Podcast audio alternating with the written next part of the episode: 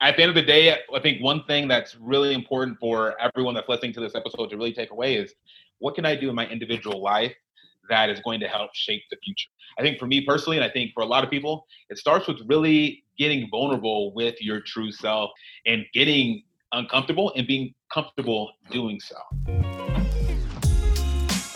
Deep down in your gut, you know there's more to life than waking up for school or work, going through the motions just to get by, and living for the weekend.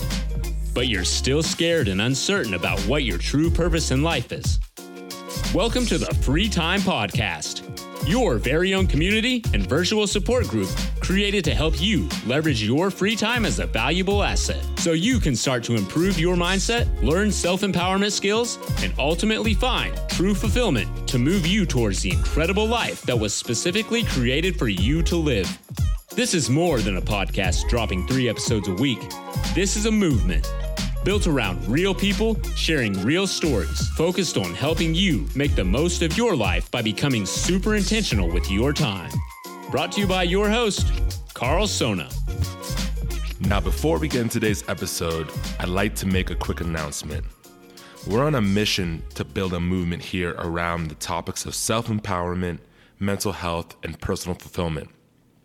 These are all some really big topics that we all deal with as human beings, but also they're topics that will look a little different for each of us as individuals. And so I'd love to put a name with the face and learn more about who you are and where you are currently along your journey.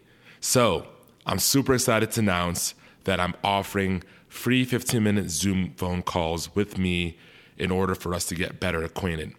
If you're at all interested in this, please hit the link to my calendar in the show notes below to sign up for a time, and I'll see you there. Now, without further ado, let's jump into our episode today. Ladies and gentlemen, thank you so much for tuning into another episode of the Free Time Podcast. And today, you have the privilege of listening to part three of the power of conversations and active listening with my main guy, Ike Aloziem. Ike, how you doing today, bro? I'm doing wonderful, Karl. Beautiful Sunday. The sun is out. You know, I'm blessed to be healthy, employed, continuing these conversations, and yeah, you know, I'm excited for what's next. Damn, bro. Yourself? Dude, I agree with all of that. And I think that you pointing that out, man, that is a testament to a lot of the work that you've done, man, in terms of your personal development and your self growth uh, during this very challenging time. I know that you've been pretty vocal a lot lately um, about your meditation practice and gratitude, man. And I the same, man. It's so easy in these times of civil unrest with Black Lives Matters, right? And and then COVID to focus on the negative and to take your eye off of what is going well. So I love that you said that, man. And I agree with all that, bro. For the listeners, you know, I just want to thank you guys again for tuning in. If you're listening to this for the first time, please go back and check out part one and part two of the power of conversations and active listening. Ike and I got together several weeks ago during the initial storm of the brutal killing of George Floyd and then Breonna Taylor, you know, we got together and we're like, man, this is not the first time we've seen this sort of thing in America. And we're concerned it probably won't be the last time we see this sort of thing in America. But the one thing that we've noticed is that every single time something happens like this, where there's a police brutality situation with an unarmed African American individual, there's a big outcry and then it, things just sort of die down right? And it's like the whole situation just gets brushed under the rug and people just continue on about their day.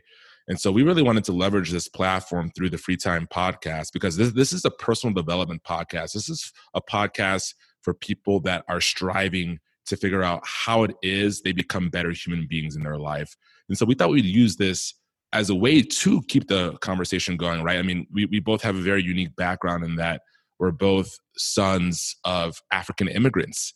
And because we're African, we are Black Americans, we're African Americans in this country, but it lends a very unique perspective and origin story because our parents didn't necessarily raise us the way other African Americans in this country are raised. And so Ike and I can kind of see things from a higher perspective because we've got a lot of white people in our lives as well as a lot of black people in our lives coupled with this unique experience throughout our upbringing and we thought that our voices combined would do a lot of justice in helping you as a listener also open yourself up to ideals and backgrounds and origins that are different of those of your own so that you can also figure out how to be a little bit more empathetic right towards things that are going on around you that you might just be quick to think ah that doesn't involve me or whatever the case may be. So that's why we're doing this. And for those of you that are new you know we've, we've had great conversations about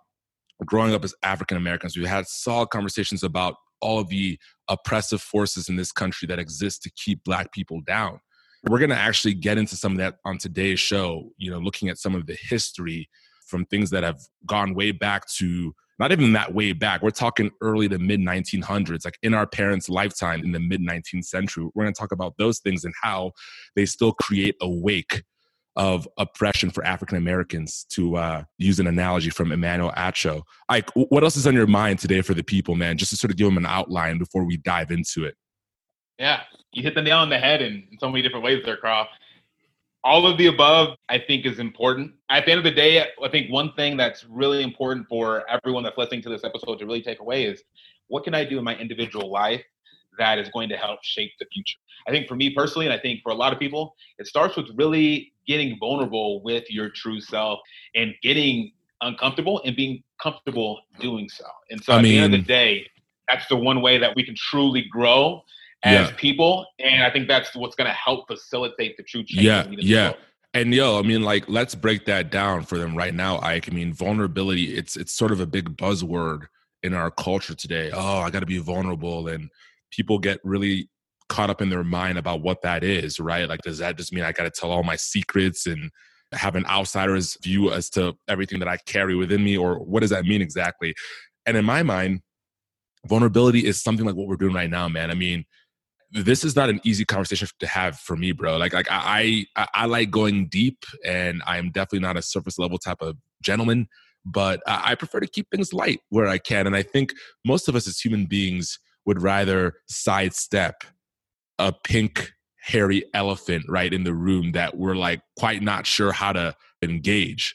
I feel like when Ike brings up the point of vulnerability and becoming a little bit more comfortable with being uncomfortable it's things like this not saying that you need to go hop on a podcast episode or start a podcast to talk about this type of thing but it's it's just finding a way to like use your voice whether that be in question form or whether it be an answer form you know to at least start to engage the conversation yeah. right you know for me vulnerability where it really starts it, it's not like you have to like karl was saying it's not like you have to you know, divulge all of your secrets and share everything and anything that has ever happened to you. But it's really about opening your heart, you know, whether it's receiving and understanding information or whether it's opening your hearts and minds and sharing experiences with those that are willing to listen. And I think that's how we can connect as a society because for so long in this country, one thing that I've really dived into as of late for so long in this country, things have just been set up to continue segregation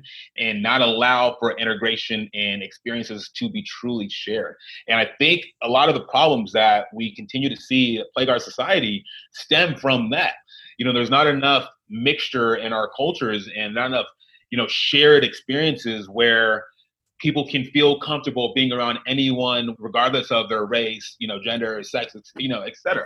So at the end of the day, you know, that's where I really think it starts you know that vulnerability and the willingness to seek understanding try to understand and to actively listen yeah and i think a large part of understanding this uneven playing field you know to put it in layman's terms that exists in this country for blacks compared to whites i think we have to be willing to dust off our history textbooks and to go back to what history shows, right? Because we know that history tends to repeat itself. And you've already sort of hinted at this, Ike. I mean, a lot of what we're seeing today stems from things and actions that were implemented way before you or I were ever thought of, man. And one of those things that I recently learned about just yesterday, I, I don't know if you're even aware of this, was something called the GI Bill. Okay. I'd always heard of the GI Bill, but it wasn't until yesterday where I was throwing a surprise party for my girlfriend Julia, where our mutual friend Derek Ansa came over. So now Derek is uh, Ghanaian. His dad's Ghanaian and his mom's black. He's married to a, a white lady named Aubrey. So they're also in an interracial uh, relationship. And so we've just always vibed with them. But Derek is probably one of the most intelligent and well read people that I'm starting to really come to know. And he told me that back during World War II, when veterans were starting to come back from the war, again, all male soldiers at that point in time, that the GI Bill was signed by whomever was in office at that point in time. And forgive me, I, am not too strong on the lineage of presidents. Whoever signed the GI Bill at that point in time, um, there's actually some verbiage within the bill that promised and guaranteed free housing for all white male soldiers. But the interesting thing is that that same courtesy or that same privilege, if you will, was not extended for black soldiers. Mm-hmm. Again, common man, right? Common US American citizens that went and did something very valiant to fight for our country. Fought together so, in these wars. Exactly. And so you, you start thinking about how an economy, how a socioeconomic sort of system is structured based off of where you live and based off of some of the access that you have relative to where it is you live and your ability to create wealth. And you, you start thinking to yourself, like, wow, somebody's grandparent got this free home, you know, because of the color of their skin. They were able to sell this home for a huge profit or they're able to keep it in the family you know and it just sort of got handed down from generation to generation like there is an immediate divide for that individual right because they were white versus the black individual who was told where to live. You know they created housing projects at that point in time and said this is subsidized government housing that you got to live in. And those areas were typically not in the best parts of the city where they didn't have access to good schools or good gainful employment so on and so forth. And so that's one of those things that it just really captivated my attention man because when emmanuel acho said in that episode of conversations with a black man that there's this huge wake right think of it uh, of like a boat in the lake creating a huge wake like there's this huge wake that is still keeping african americans down. It's a solid example of that and that's one of those things that as a black man i wasn't even aware of and you as a listener maybe you're in the majority maybe you're a caucasian person you may not even be aware of right? But if you're not open to putting yourself in a conversation or finding a way to self educate how do you ever attain that information so that your perspective so that your frame of reference can begin to change so that's just one example i wanted to share ike i mean i'm sure you've got a lot on your end and you know, I want to make a disclaimer. This is not a history show. I probably butcher some of that stuff, but I share it with y'all because this information, this knowledge came about because I was standing with three white people and it was me and Derek, and we were all like, "So, what do y'all think about everything going on right now with Black Lives Matters and, and the civil unrest?" And the conversation led to that place where we all had a paradigm shift. So that's the very thing that we're trying to demonstrate right through these conversations is that is the power of conversations and active listening. Now you're listening to this and maybe that's something that you have some interest in, you're able to go research it a little bit further and disseminate that information so that we can all start to evolve. So that's yeah. the power right there, man. Exactly. And like Karl said, I mean, at the end of the day, you know, we're going to talk about history, but we're not historians. But the beauty of what we're trying to do as we share you know our knowledge and experience for those you know those folks that are gracious enough to spend their time listening to what we're talking about what we're trying to do is we're also trying to educate ourselves and so we don't know it all even as black men in this country we are still trying to learn as much as possible and so to yeah. karl's point you know i just finished reading color of law and as a listener take a step back for a second and think about the fact that you recognize that there's ghettos and you know in most cities across the country and you have like the suburbias where it's majority white folks you have like the hoods where it's majority black folks. Think about actually why that's the case versus it just being something that's always been accepted. And so what i've learned especially in in recent weeks is how that got to be. And you know going back to what karl was talking about it's you know these blacks and whites that fought side by side in these wars now you get out of war and the opportunities for housing, the opportunities for jobs were not equal and the wages were not equal as well. And there was whether it was policies, whether it was the government, whether it was you know people's actual actions, whether it was the you know local organizations, they tried their best to continue to force segregation in most cities in this country to be the norm. And when blacks tried to integrate, there was things that kept them from being able to do so and kept them in their own communities surrounded by black people. As inflation starts to continue to rise, the whites that owned land or the whites that owned, you know, whatever the case may be in this country continue to build their wealth, whereas the blacks were never given that fair treatment, that fair advantage in their lives. And so they're starting from really, really starting from ground zero. The gutter. The gutter. Behind, yeah. Starting from the gutter and having to try to build wealth for generations to come. I'm sorry to cut you off, bro. I know you're feeling yourself, man. You're about to get real eloquent with us. Now, the pushback I always hear from whites in America is, well, my grandpa did it or I did it, so why can't you do it? And that's exactly what I feel like they're neglecting to acknowledge is that we're not starting on an equal playing field. If you're dark in this country, you've got to work exponentially harder to narrow that gap and then some to make positive upside. You see what I'm saying? You're exactly right. We all believe that America is the place where you can come here with nothing but a backpack, nothing but your wallet, and find employment and provide for your family and give them everything that they deserve in this world and allow them to continue to build upon that. You, right. Case in point, us. And so at the end of the day, on one hand, that is completely true. But on the other hand, you've got to realize that the playing field has never been equal. So the chances at doing so are a lot harder for Black folks in this country. And so, you know, again, as a listener, what I would challenge you guys to do is just to really educate yourselves on the history and the whys as to why you see segregation in a lot of places, why there's a lack of integration and shared experiences. And I think that is, in terms of the system as a whole, I think that is where we can really start to break it down. Because once those experiences are shared and once that integration is something that is a norm in our country, then that's when we start to build a better world for the future generations. And so at the end of the day, we've got a lot of work ahead, but I'm excited for where we are at, you know, in this point in time and what's to come because I think we're seeing a shift with all that has happened, especially here in 2020. We're seeing a shift where we can really grab the bull by the horn and make sure that we're setting up a better world for the people to come. Yeah, and honestly, really the call to action in my mind is you know, we're all millennials for the most part listening to this podcast and we've all probably been guilty at one time or many others saying, "Man, what a time to be alive," you know, or something along the lines of that. and now that I think about that statement, I'm like, yeah, like what a what a fucking time to be alive right now, man. Like there's a lot going on right now that is history in the making. It's literally history right before our eyes.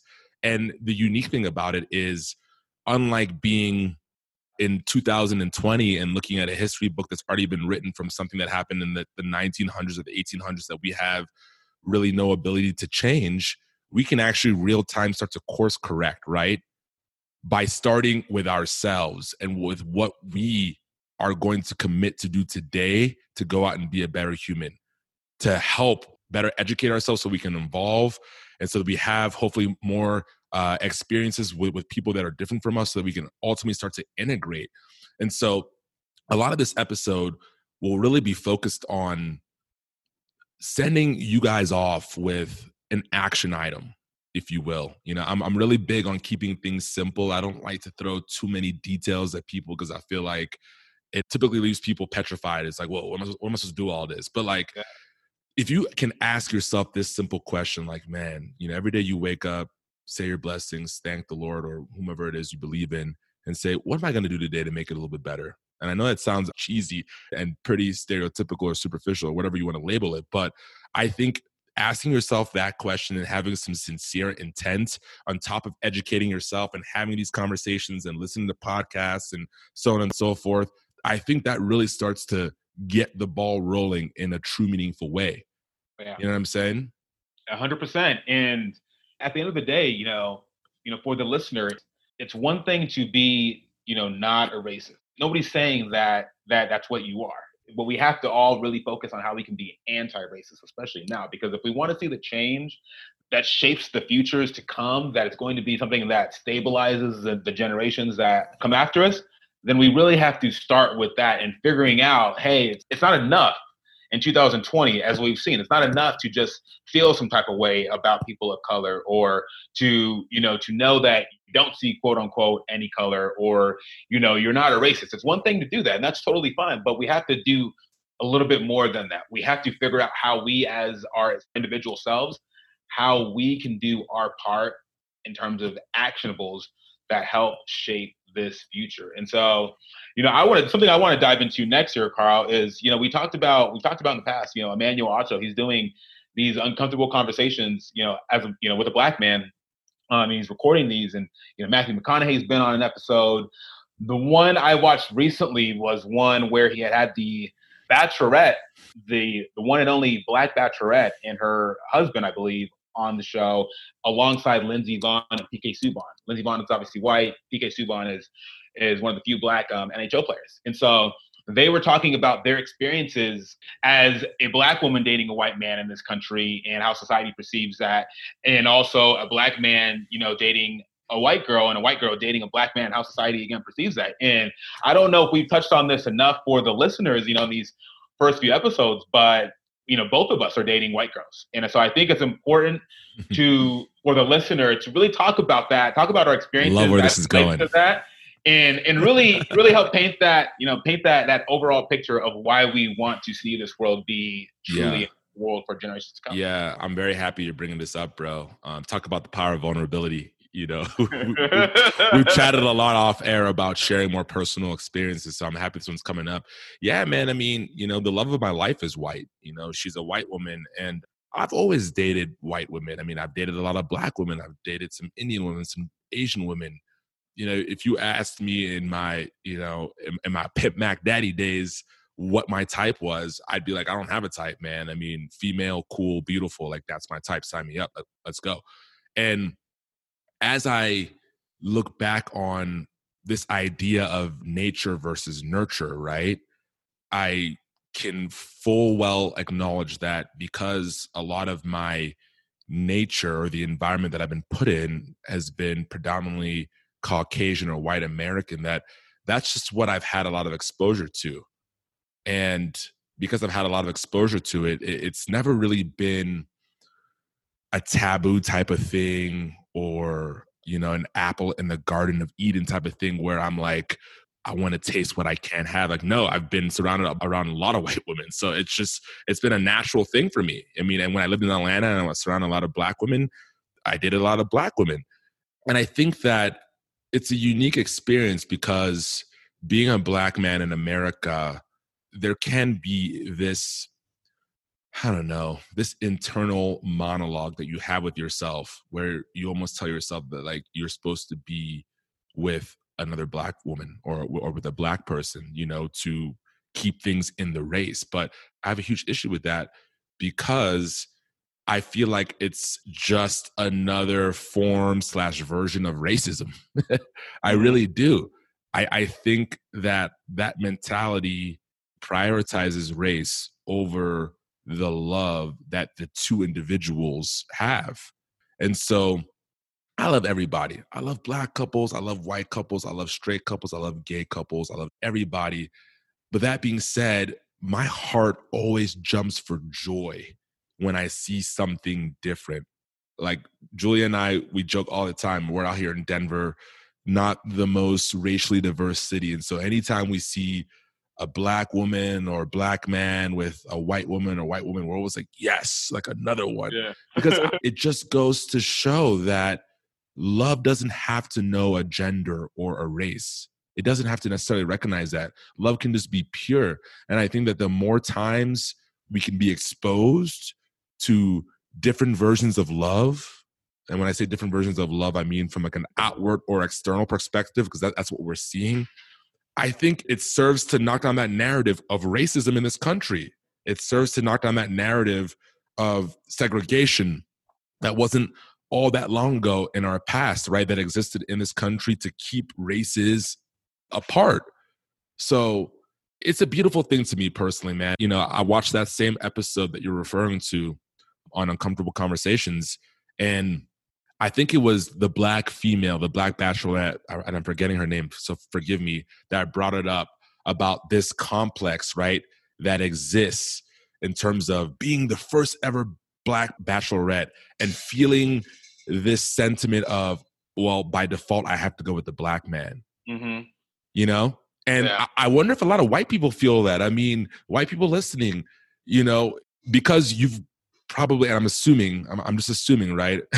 but because let's say you've seen more same race relationships, I wonder if that overexposure in your subconscious mind is playing this narrative of like, oh, that's the right thing, or oh, that's the easy thing, or oh, that's the correct thing. And I wonder if you're leaving a lot of potential on the table in terms of who a perfect match could be for you that could be a different race person. Mm-hmm. You see what I'm saying? Does that make any sense? Yeah. You know, all of it honestly really made sense and really resonated with me. You know, it's not too long ago that, you know, we couldn't even be married to white women in this country, you know, and vice versa. And so at the Emmett end of the Till day, was killed because he whistled at a white woman. Exactly. And so at the end wow. of the day, it's like it's, it's important to recognize like that wasn't too far off. There's a lot of folks eh, like that are still alive that still probably believe that that shouldn't be the case. And those folks, you may not be able to really change their minds, their hearts, etc. That is what it is. But at the end of the day, you know, it presents its own set of challenges. I remember, you know, my last serious relationship prior to Tara um, was with another white woman, and you know, her parents, while we were dating, were openly encouraging her to date a white guy, and they would say things to her, not to my face, but they would always tell her things, and then she would tell me, and that's something that stuck with me for years and years. And you know, when I started dating my now girlfriend Tara, we've been dating for you know, almost three and a half years. When I started dating her, it's like that's something that you know I was concerned about is like you know how her family's to perceive me and what she thinks of me. And like you know we had known each other for years prior to us starting to date. And for me i was like you know did she not like me back then because of the color of my skin? Like you know and all these things you just kind of form in your head. At the end of the day what i found is at the end of the day when we're truly together love is there, you know, and we can talk about, you know, all sorts of different things and really, you know, they truly don't see color. Seeing color when you bring that up, specifically what it means to you, bro. Like, what does yeah. it mean to you? And then I'll share what it means for me because I, I know that while we both obviously see color, duh, we have two fucking eyes, that we both really don't see color. You know what I'm saying? And so I, I want to go a little bit deeper there. But yeah. what does it what does it mean for you? Yeah to me personally, what not seeing color means is that when I am talking with whoever it is, one of the last things I'm thinking about is the color of their skin, you know, as it relates to what we're talking about. I'm looking at, you know, what they believe in, what their mm. hobbies are, what their, you know, what their, you know, enjoyment, fulfillment in life, what that looks like, and building relationships based off of that. Because even though we grew up in you know very similar backgrounds where a lot of our friends were white for the majority of our lives but we were still able to find really great you know black friends. I have you know a, a, a good amount of indian friends. I have a good amount of asian friends you know i have a good amount of hispanic friends etc and it's because at the end of the day i see you for you no matter what the color of your skin is. When i look at my you know my past and kind of how i thought society would perceive someone like myself where I'm, you know, I'm I'm a I'm an African American in this country, but I am African first before I'm African American. And so, like we talked about in episode one,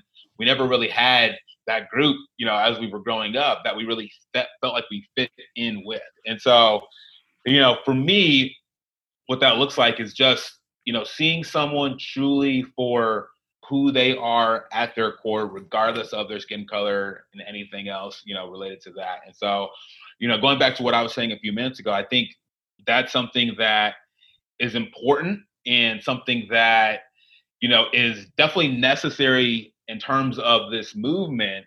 But at the end of the day, it's not enough because there's plenty of people out there over the years that agree with that sentiment about not seeing color on all sides of the spectrum. But is that going to create the permanent change that we really need in this country? I don't think the answer is yes, because it's one thing to not be racist, but we all have to really focus on how we can be anti. Yeah.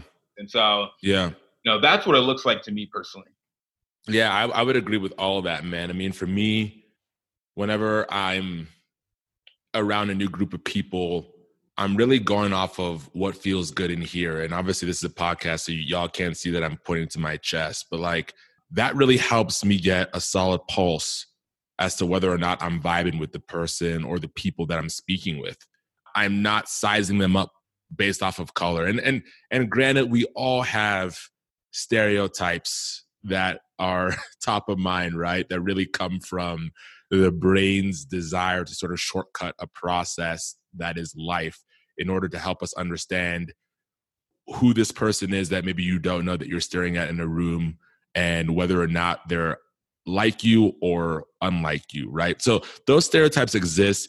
And I'm not gonna like BS it. Yeah, I mean, there may be some stereotypes that I have top of mind sometime, but it really comes from a place of, oh, that's just a stereotype, right? Like I'll never actually meet an Asian person and be like, this person is for sure a bad driver.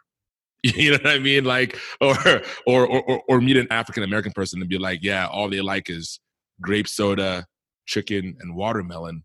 Like, while those stereotypes exist, I don't place any weight or dominance in them sort of directing the sentiment that I have over this individual that I'm meeting, right? I'm going off of a heart and a gut feel. And then I'm just genuinely curious about who they are and what their character is and how they can potentially add to my life, right? Because me personally, I love being around people that I can add to and those that can add to me. Ike, you're certainly a person that fits both of those boxes. And so that's how I'm thinking about it. And that's why I would confidently say I'm not a person that sees color. And I just want to clarify that because I think that is a quick thing that people reach for. Like I said earlier, whenever the conversation of race comes up. And I think that to what you were just saying, Ike, if you find yourself reaching for it, oh, I don't see color. I think it almost cuts you off from an opportunity to be anti-racist. If God forbid you're in a situation where, you know, things were being said or actions were taking place that were racial, right? Or that were racial leaning in some manner. So I think that our minds really quickly want to solidify how we identify ourselves. And if you identify yourself as a person that doesn't see color just because that sounds like the right thing to say or whatever the case may be, there may be something happening right underneath your nose that is an issue that you don't call out, right? Because you're like, oh, I don't see color, so see you later, type of thing. And and that's really why I wanted to go a little bit further there in that conversation. I know that that comes up quite often um, in conversation, especially especially these days. Quite frankly, from a lot of white people, right, that are really making a concerted effort to wrap their heads around everything that's going on. And you know, I think it's a very interesting time too, bro, because I think a lot of white people, you know, a lot of my white friends, they're doing a lot of reflection on their lives and how they've conducted their behavior at certain points of their lives. I mean, I know you've gotten a, a few phone calls or text messages from people that are like, yo, that one thing, like, I'm sorry about that. So that's really why I drive the conversation home. I mean, I, I think it's just another thing to be cognizant of, you know? Yeah, exactly, man. And, you know, at the end of the day, it's, you know, like I like I was saying earlier, it's important to yes, you know, we all agree if we're good people and have good hearts, we do not see color. But it's another thing to also recognize, and I think where we're really going to really shape the future here is to also recognize color and recognize advantages or disadvantages yeah because of the color of your skin and work towards solutions to prevent those things from happening like we've talked about in the past you know whether it's you know in terms of opportunities you know at jobs whether it's opportunities when it comes to education whether it's opportunities when it comes to housing you know you look across the board there's disadvantages that are ingrained yeah, in our yeah. structure of our country. And so acknowledging and understanding that, and that's why it's really important to dive into the research and do your homework on different things that have happened in the past, acknowledging that and understanding that. But at the same time, that doesn't mean that's the case for, you know, so and so down the street or, you know, this person. And so understanding that that may not be the case and that there have been things put in place because people have felt that way in the past.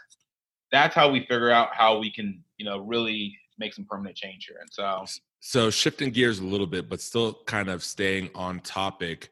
Mhm. What do we say to the individual Ike that's a white person in America today that's like, all right, I don't see color, but I definitely see that there is a huge issue in this country as it relates to how African Americans are treated. What can I do about it? Right? Like that's starting to come up. And I know that you and I were both on the NGC Capital call where mm-hmm. we had the happy hour a few nights ago. And that was a common theme amongst the group. Obviously, everybody on that call is African American. And the question came up, man, like I'm getting a lot of white folks reaching out, like, what can I do? And, you know, some people even opened up about how they felt as though whites had some guilt or some ill feelings, right, towards everything going on. And it's almost as if they want to find a way that they can personally rectify the situation to absolve the guilt. What, what would you say to somebody that, that, that falls in that umbrella? You know, it was interesting, like we talked about earlier, it was interesting, you know, being a part of that, you know, part of that call because, you know, again, I think the biggest thing here is sharing experiences or having those experiences in general.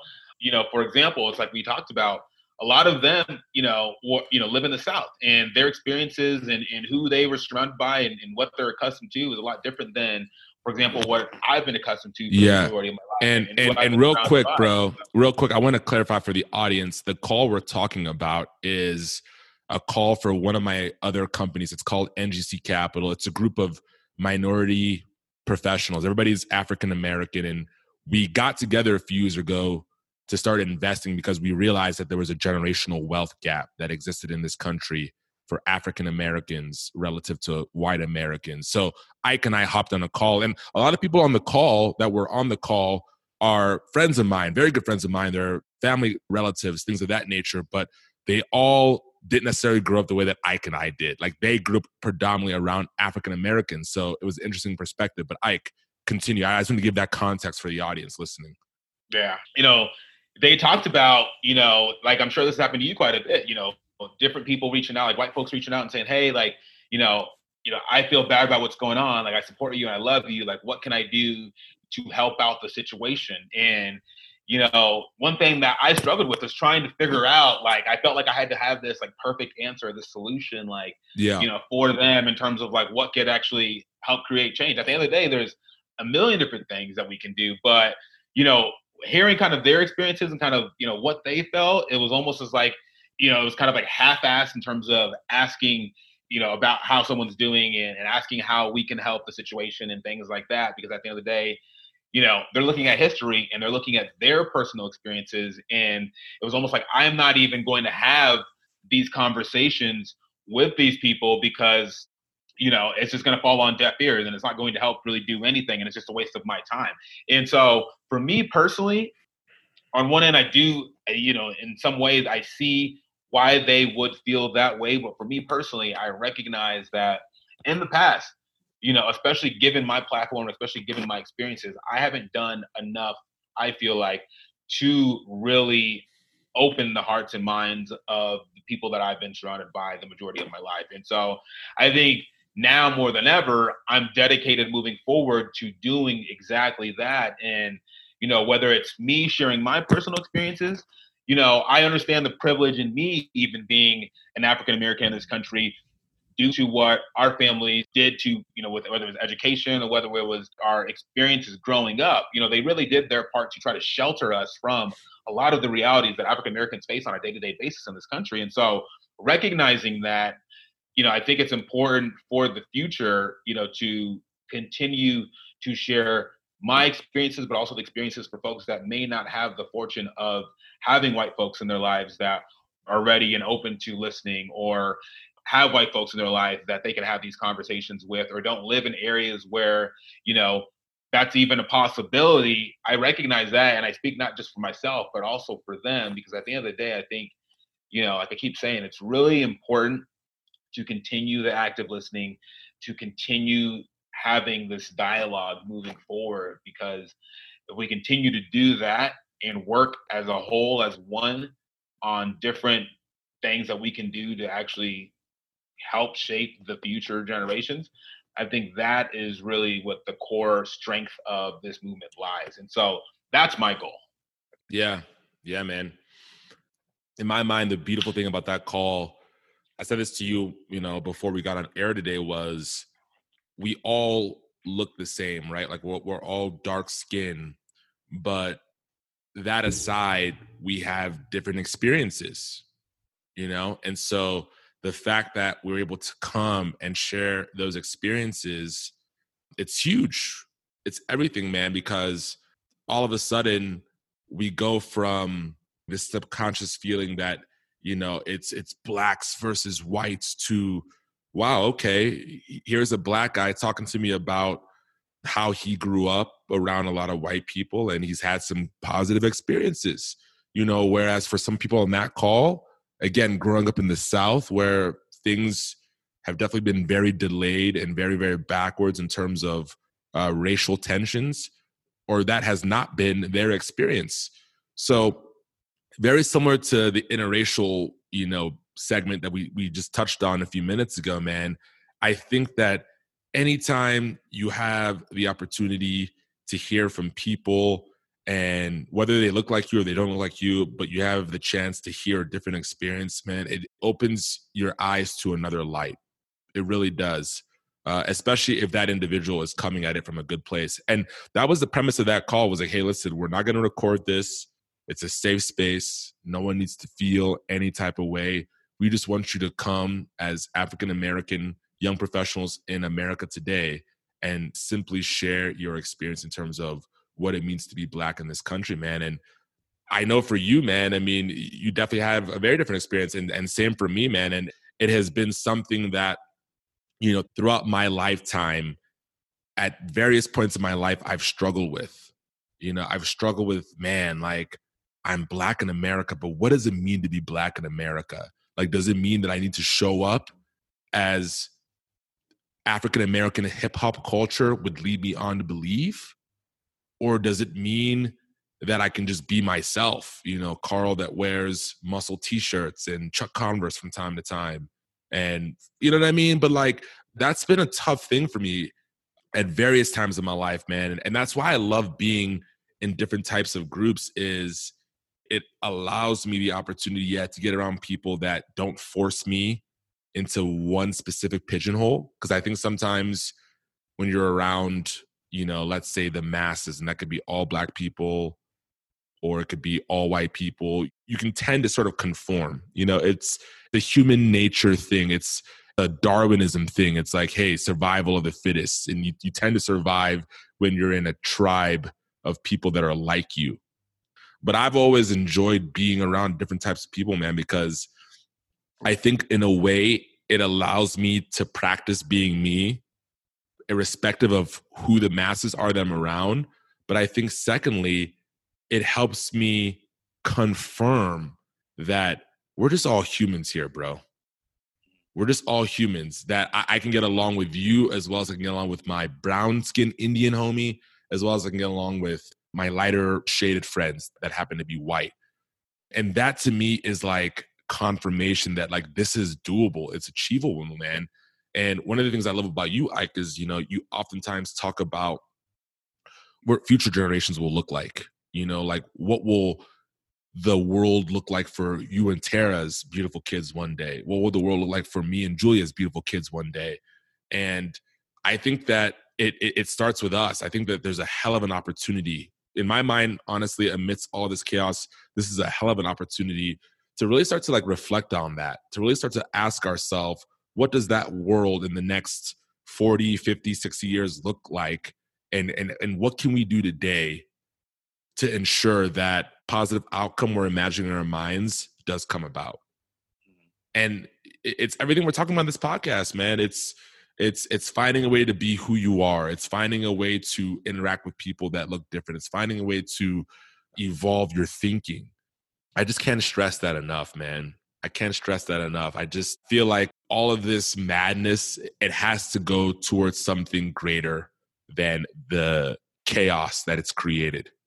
And and I just really want to find a way that we could all get to that greater place united. You know, going back to the virtual meeting that we had the other day. One of the questions related to, you know, what percentage of yourself do you feel like you are in the workplace? And you know, I thought about it and I and I was struggling to kind of find the answer to this. And we talked about you talked about, you know, conforming and how society kind of perceives us. And that's something honestly, again, this is me being vulnerable. That's something that I've struggled with for a long time in my life, you know, because I felt like growing up when I'm, you know, I'm at Creighton Prep High School and I'm surrounded by the majority of my friends are white and, you know, they're wearing Sperry's and they're wearing, you know, Ralph Lauren and Hollister, American Eagle, you name it.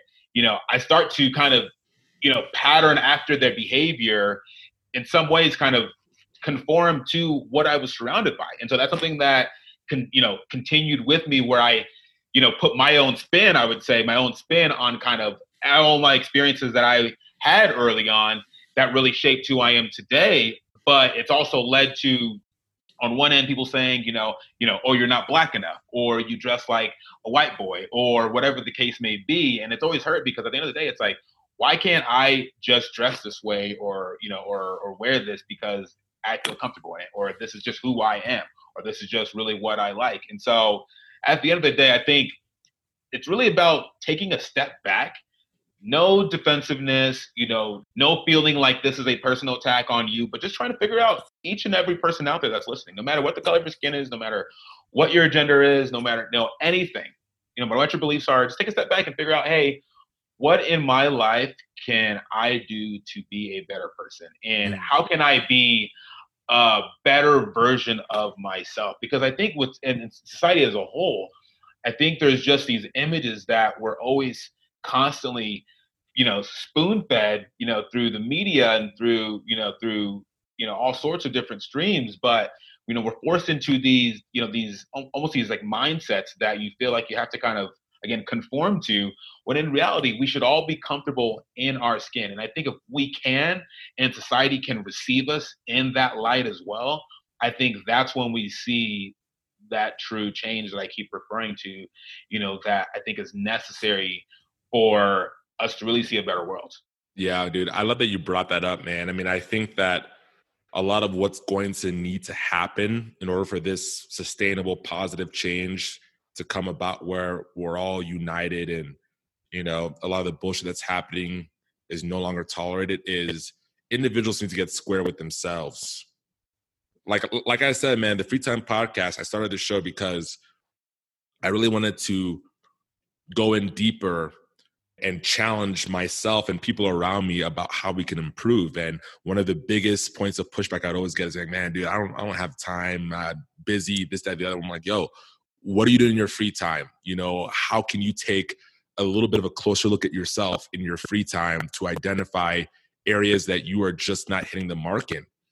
And so when I hear you talk about you know taking a step back and and analyzing and reflecting and doing an audit I, I i think about all of us as a human collective and what we need to start putting into our daily routine right? So that when we come out into the world and when we interact with other human beings we're coming in on a bit of a better note.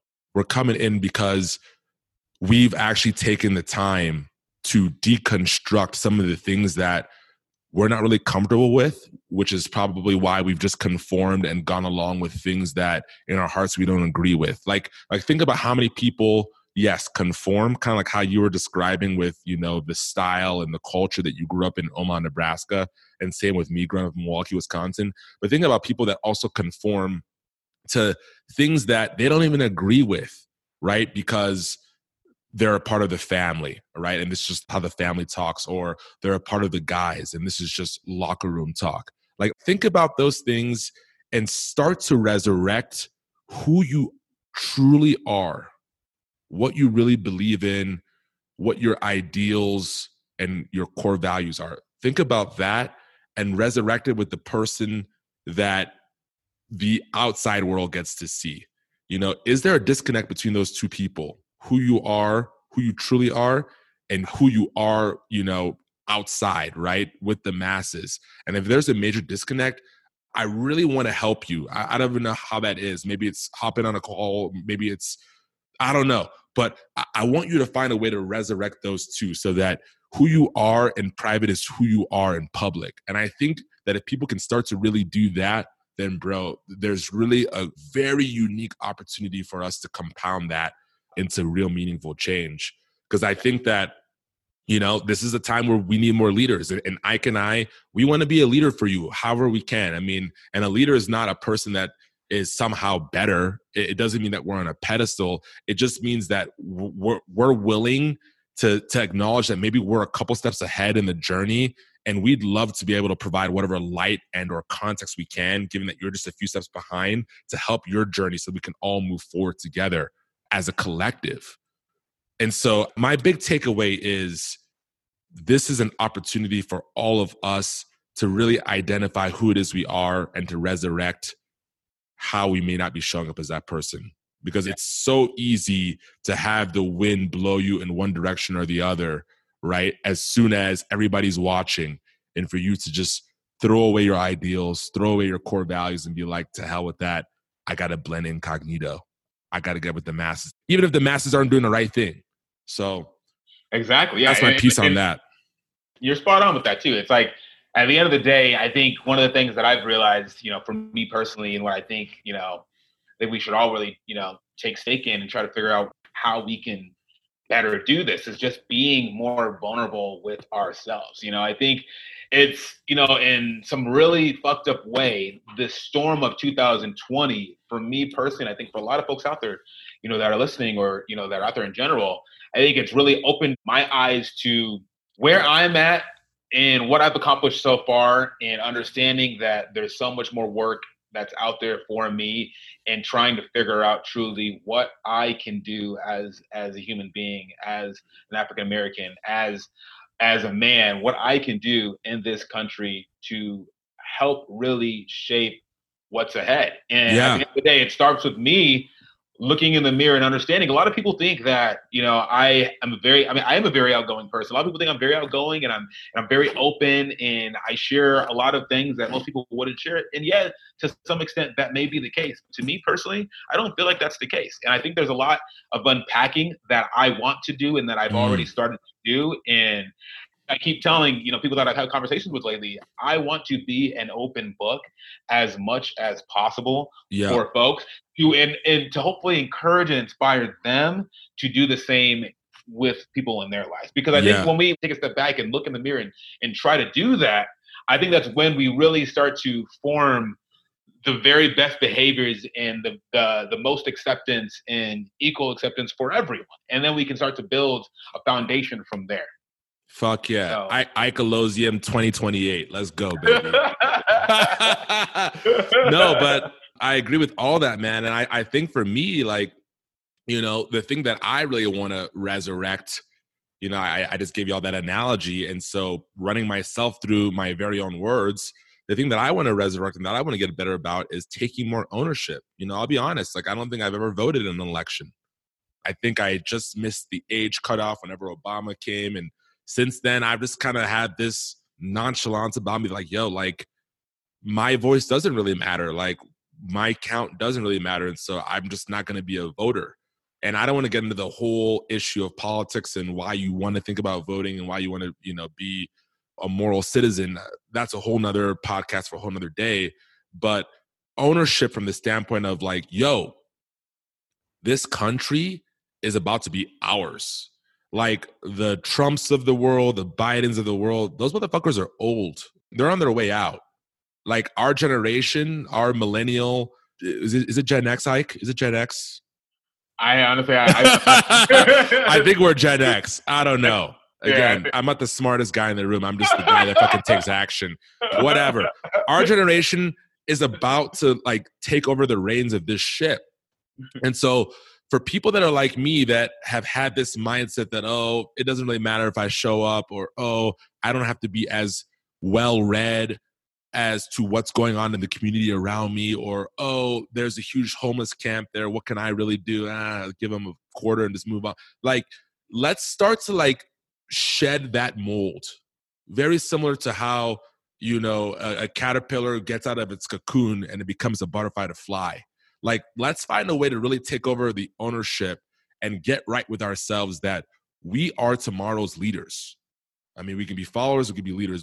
You know, if you're listening to this show, I already know that you're like cut of the same cloth because you're asking yourself, how can I improve? So, therefore, in my mind, you're a fucking leader. And so, I think it's time for us to really get right with ourselves that we are tomorrow's leaders and our character is what will help us show up and execute right for the masses that we're ultimately going to help take to the next level. So when I think about it from that perspective, I don't know about you, but my spine straightens up. It's almost like, yo, I'm about to get called on. Like I, I played varsity basketball three out of the four years of high school, man. And I always remember being on the bench and like looking at the scoreboard and looking at my coach, Coach Cooks, be like, "Yo, man, I can tell he does he does that thing with his hand. He's about to call on me, right?" And when you know you're about to get called on to go out in the game to hopefully produce the result that it is that you want, which is the W, the win, you're getting your mind right about what it is you need to do to go out and execute. So I need everybody listening to this podcast right now taking on more personal ownership over what their role is. You've heard Ike saying, "Hey, I'm trying to unpack. I'm trying to figure out like like what it is I'm going to lend myself to. You see me doing this podcast, eh, same thing. I'm trying to prepare myself. Everybody needs to be preparing themselves. And you know, if you have any words on that, man, please feel free. But other than that, man, like like let's cap this thing up, man, because I'm sure the people are like, damn, this is this is getting a little long. to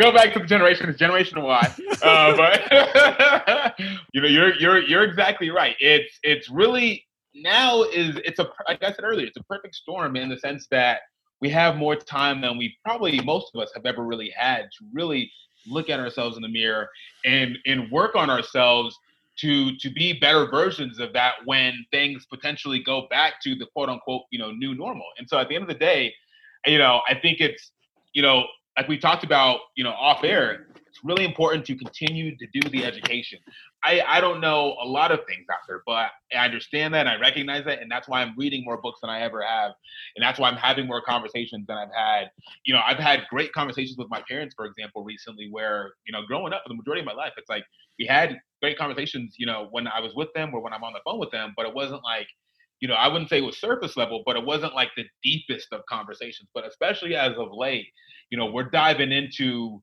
you know, different things as it related to actions or decisions or or things that happen, you know, throughout my entire life and having a better understanding. I think that the older I get, the more I start to just not look at you know my life and look at life in general just from like my perspective i try to see things from other people's perspective mm. i try to see things you know as it relates to this i try to see things from a parental perspective as well and i think it's really important you know for us to really like i keep saying for us to really see this permanent change that we want to see in you know in our country in our society it it really has to start with understanding better having these conversations, educating, you know, oneself and really being vulnerable and open and loving as it relates to mm. you know any anything that you encounter in your life. And so at the end of the day, you know, I don't want to be on a soapbox here as I'm talking about this, but I do think it really starts with, you know, people just understanding like, hey, you know, fuck what society tells you to think and and and fuck what has happened in the past. Let's focus on what I can do in my individual life, what we can do together to help really shape a better world. And so I think once enough of us are really thinking about that and, and starting to create strategies and and and and paths towards that, I think that's when we'll see, you know, we'll start to see that that real permanent, lasting, yeah. you know, change in this country. And at the end of the day, you know, it's you know, I think it starts with, you know, the simpleness of really just having, you know, these conversations yeah. with if anyone yeah. Yeah. Oh man. I was gonna say I I love you, man. You love know, you. I, have known you now over 10 years. I think I met you back in 2009, maybe 2010. So somewhere around 10 years, like, like yeah. a decade, man. Like that's that's a pretty good amount of time, man, man. And I can't remember what it was that had us really connect. I mean, I'm sure there was a moment. I, I'm so fascinated about relationships and what that moment was where you instantly knew right? And the other person knew, like, damn, this is a fucking homie. Like, this is a real one. This is a cool person. I'm I, am i am jazzed, right? Like I'm excited. And I want to leave you guys with this. I want to leave you guys with this. I think that there are so many more of those amazing, blissful, heartwarming moments for all of us out there, right? Where we're in a conversation with someone, it doesn't matter race, gender, religion, none of that matters, but we're in a conversation with someone, we're just hearing them for them and the ideas that they're sharing and what's being exchanged and there's that moment in your chest. And everybody listening to this conversation has had that. Maybe you don't remember the first time, but you've had that moment where you're like, damn, this is dope. This is cool. Like, let's strive for more of those guys. They are out there, and I promise you, they are out there for people that maybe you where you're at today in your life, you wouldn't even imagine the kind of people that you can have those moments with. But I just ask that you guys stay open-minded to that, to the idea that you can have a lot more of those moments with people that you wouldn't even imagine you'd be interacting with. I love you guys. Thank you so much for listening. Please be sure to check out the show notes below. Ike and I will have both of our social media and email handles there. We invite you to continue on with us. Please, if you got any questions, reach out to us. We'll probably be doing some more of, the, of these types of things. Um, I don't know if it'll be on the free time podcast. Maybe Ike and I will fucking drop our own podcast. Maybe Ike will drop his own podcast. I don't know, but I'm gonna plant those seeds out there because this is just the very beginning. Like I said, we are tomorrow's leaders. If you're listening to this show, you're a fucking leader. Don't doubt that for a second. Don't judge yourself off of where you're at today, but think about the possibilities about where you can be tomorrow. And with that, we'll come at y'all soon. Peace. Thanks, guys, for listening. Love you.